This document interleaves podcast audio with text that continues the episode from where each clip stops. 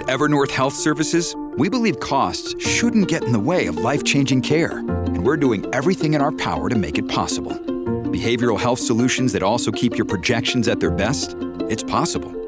Pharmacy benefits that benefit your bottom line? It's possible. Complex specialty care that cares about your ROI? It's possible. Because we're already doing it. All while saving businesses billions. That's Wonder made possible. Learn more at evernorth.com/wonder. When you need mealtime inspiration, it's worth shopping Kroger, where you'll find over 30,000 mouthwatering choices that excite your inner foodie. And no matter what tasty choice you make, you'll enjoy our everyday low prices, plus extra ways to save, like digital coupons worth over $600 each week. You can also save up to $1 off per gallon at the pump with fuel points. More savings and more inspiring flavors make shopping Kroger worth it every time. Kroger, fresh for everyone. Fuel restrictions apply. For the next 31 days on the FCPA Compliance Report, we're going to be bringing you a daily tip, strategy, or idea that you can use to improve your program. Here's your host, Tom Fox, the compliance evangelist. Safe harbor for successor liability. White collar defense practitioners have long called for specific safe harbor for companies in the mergers and acquisition context when they meet the criteria set out by the Department of Justice. This clarion call was answered in the summer of 2018 when, in July of that year, the DOJ announced a revision to the FCPA corporate enforcement policy, specifically around mergers and acquisitions. In announcing this change, then Deputy Assistant Attorney General Matthew Miner said that while the 2012 FCPA Resource Guide did provide some guidance on what may constitute a safe harbor, the word, quote, may, end quote, was a sticking point for corporate management when deciding whether and how to proceed with a potential merger or acquisition. There's a big difference between a theoretical outcome and one that is concrete and presumptively available. The Department of Justice recognized the benefits when companies with robust ethical and compliance cultures and equally robust compliance programs enter high-risk markets or in appropriate cases take otherwise take over otherwise problematic companies.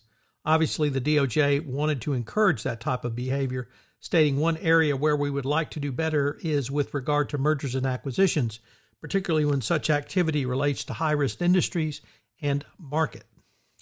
There are several positive aspects as not only will he, can the acquiring company help to uncover wrongdoing, but more importantly, the acquiring company is in a position to right the ship by applying strong compliance practices to the acquired company.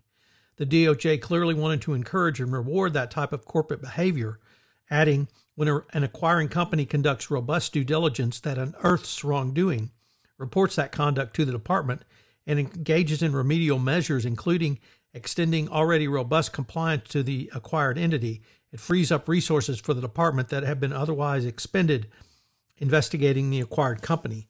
These resources can then be directed to other cases, not only in the FCPA context, but to other areas such as opioid enforcement, human trafficking, crimes impacting vulnerable victims like children and the elderly. Miner further explained that these concepts he articulated when he stated, We felt this clarification was needed because the department's guidance regarding mergers and acquisition that was announced in 2012 in the FCPA Resource Guide and elsewhere had not been updated or otherwise incorporated into the FCPA corporate enforcement policy. This clarification was intended to be just that a clarification that the new policy also applied to misconduct detected through M&A activity and due diligence. He went on to provide a hypothetical example of why the DOJ viewed this policy change as so useful. It involved a large pharmacy in the process of, of expansion through the purchase of smaller and independent pharmacies. As the speech was given at the height of the opioid crisis, this type of illegal conduct, referred to by Miner was not illegal FCPA conduct, but it, the example is just as applicable. He stated that if an acquiring pharmacy company uncovers evidence of improper conduct, such as while undergoing due diligence, either pre or post acquisition, we want to encourage that company to come forward and voluntarily report the misconduct. In such a situation, we would, of course, continue to hold the individuals responsible for the misconduct to account, but we also want to foster good corporate decision making and compliance.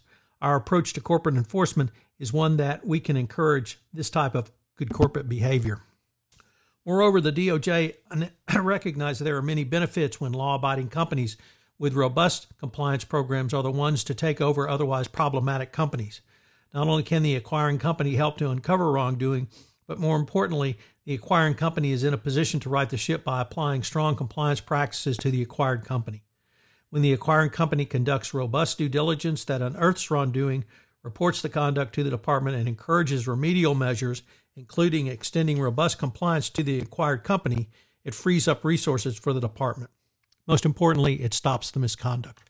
All of this was made clear in the 2020 update to the evaluation of corporate compliance programs, which stated a well designed compliance program should include comprehensive due diligence of any acquisition targets, pre M&A due diligence where possible, and enables the acquiring company to evaluate more accurately each target's value and negotiate for the costs of corruption or misconduct to be borne by the target. The change in the FCPA corporate enforcement policy includes a safe harbor for acquiring entities was one of the most welcome changes to from rather the corporate compliance perspective. The 2020 update to the evaluation of corporate compliance programs and FCPA Resource Guide second edition lay out a clear roadmap on how to avoid FCPA liability in the M&A context. You should certainly work to take advantage of it. So, what are today's three key takeaways? Number one, the FCPA corporate enforcement policy was amended in 2018 to provide a safe harbor in the M&A context.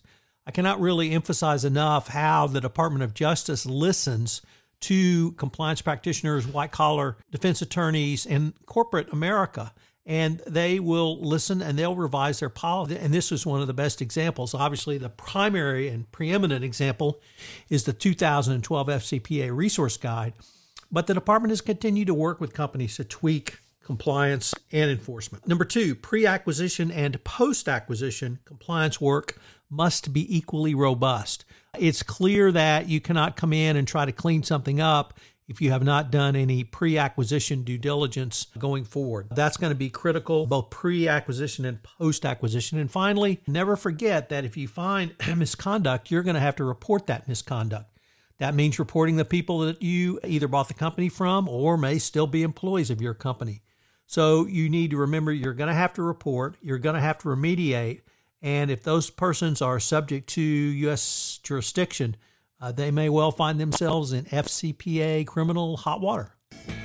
I'd like to thank you again for joining me for this episode of 31 Days to a More Effective Compliance Program around business ventures. And I hope you will join me for our next episode tomorrow. This podcast series on 31 Days to a More Effective Compliance Program is a production of the Compliance Podcast Network. This podcast is a part of the C Suite Radio Network. For more top business podcasts, visit c-suiteradio.com.